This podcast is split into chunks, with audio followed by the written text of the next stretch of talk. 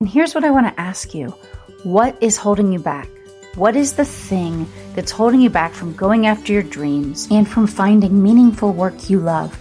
Aren't you ready to wake up to the possibilities that are in your life and go after the things you've dreamt of? It's time for you to feel alive again, lit up, and for you to know that you're deserving and you are worthy for the future that's waiting for you. I want you to feel fulfilled and find abundance in your life. I think it's time, and I'm ready to help you get started. Now, I'm your host, Kristen, of Building a Life You Love. And each week on the show, we're going to help you figure out how you do go after your dreams and find work you love. Here we go. Let's get started. Hey there, on today's daily episode, I actually want to talk to you about the power of being a giver, the power of showing people and going above and beyond that they matter and that our relationships matter, whether it's in business or our personal lives. And two books that I'm just going to briefly mention that I think are worth picking up. The first is Give and Take by Adam Grant. He is out of the Wharton School of Business and has written several books. They're all fantastic. He's similar to Malcolm Gladwell, if you're not familiar with him, but an amazing, amazing book. I highly recommend it. And then the other book is Giftology by John Ruhlin. Uh, Ruhlin. And both of these books basically talk about how givers actually come out on top versus people that are takers or people that, you know, are all about me, me, me and kind of moving themselves up. And then giftology is all about how we, the art and science of using gifts to get more clients, referrals, improve customer retention, and improve employee satisfaction. So they're both great books, and I definitely recommend that you get them for your library. So today, what I want to do is I'm going to give you five ideas that you can implement in your life or consider each week as you're stepping into business and your personal life. These ideas are not specifically from the book or directly from the book, the books just inspired me to talk about this topic today because I think it's so important. And sometimes I think we for we forget to make this one of our top priorities for the week or just the way that we do business and sort of part of our brand and part of our own personal philosophy and values. And here's the first one. First, I think we have to have the heart of a giver. We have to step into business and our personal life as a giver. So we have to be the person that says, you know, someone's asking a favor for me from me, someone needs to borrow something, someone needs a referral, whatever it is, if we can do it and it makes sense, we should try to help the person. So whether it's in business, it could be that someone just needs, you know, a 15 minute conversation about something that they're deciding between. Well, if you have the time and you can do that, I understand you can't necessarily do that for every single person that asks you if, if you have tons of people reaching out to you, but you can do it in certain ways. Same in your life. Let's say that you're the one that, you know, maybe your spouse is always making dinner. Well, what can you do for them to be a giver to them, you know, to appreciate them more and to tell them that you appreciate that? So the first thing is just have a heart and the mindset of a giver. You know, how can I be the person that gives more than I get because it always comes back to you twofold or more in the future. The next is, am I trying to go above and beyond what's expected or anybody would even think that I should do? So this is things like sending someone that just did something even small for you a thank you note, or it's sending them a little unexpected gift. It's introducing them to somebody else that you think, wow, you two would be a great You'd really hit it off. You'd be a great fit. But going above and beyond is just once again, it's sort of a mindset and saying, you know, I'm not going to do the minimum. I'm not going to do what everyone else is doing. I'm going to go above and beyond because I care about people and I want to be the person that they know I'm taking this friendship or this business relationship seriously and you can rely on me.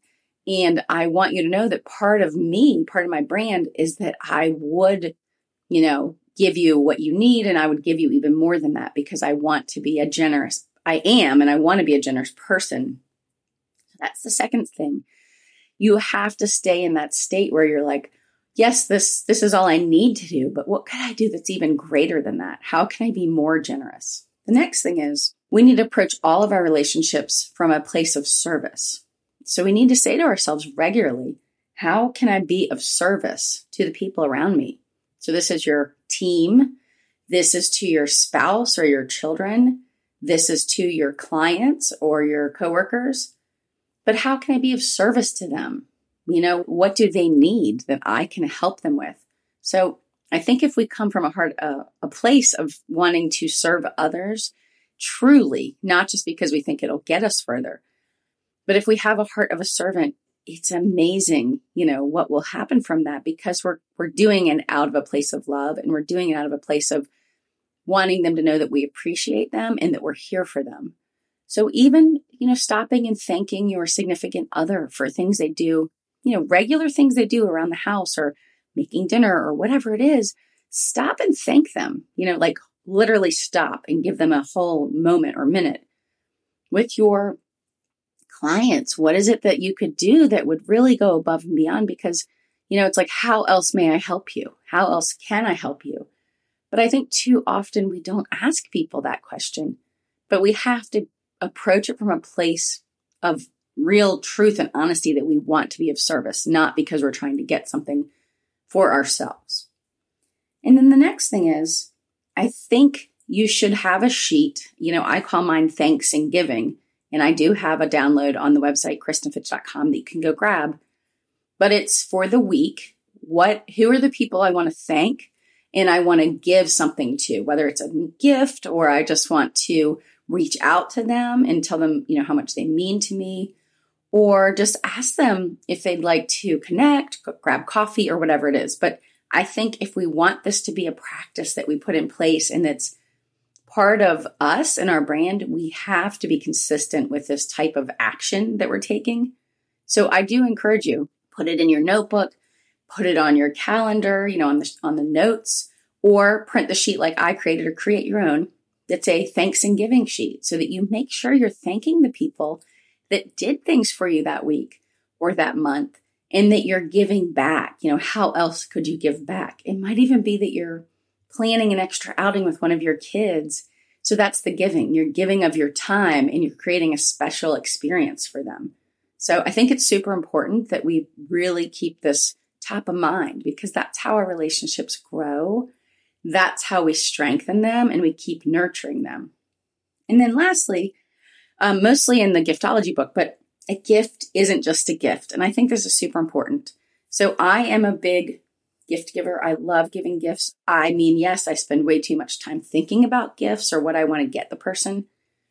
So I would just say this to you when you can, try not to give a gift card. When you can, try not to give the most obvious thing, like, you know, something basic that you'd give to anybody, because it, it doesn't speak that you spent the time or that you really paid attention to their interests and things that they like or don't like. So, what I'm saying is, when we put the time and the effort into trying to pick this gift that they'll that'll have bring meaning, more meaning to their life or more meaning to your relationship, it speaks volumes because honestly, so few people do this. So few people take the time to really elevate the gift or the gift experience. But I promise it will make all the difference in your relationships. So for the people you care about, in the business relationships you care about, do everything you can to go above and beyond in gift giving.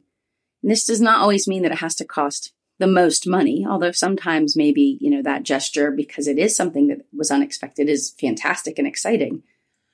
But it's more about that you paid attention and that you gave them something that would give, you know, have meaning for them. So pay attention and do put in the time and the work because it will pay off, but it will pay off because you put in the effort to build that relationship and to keep showing them that you're important to me.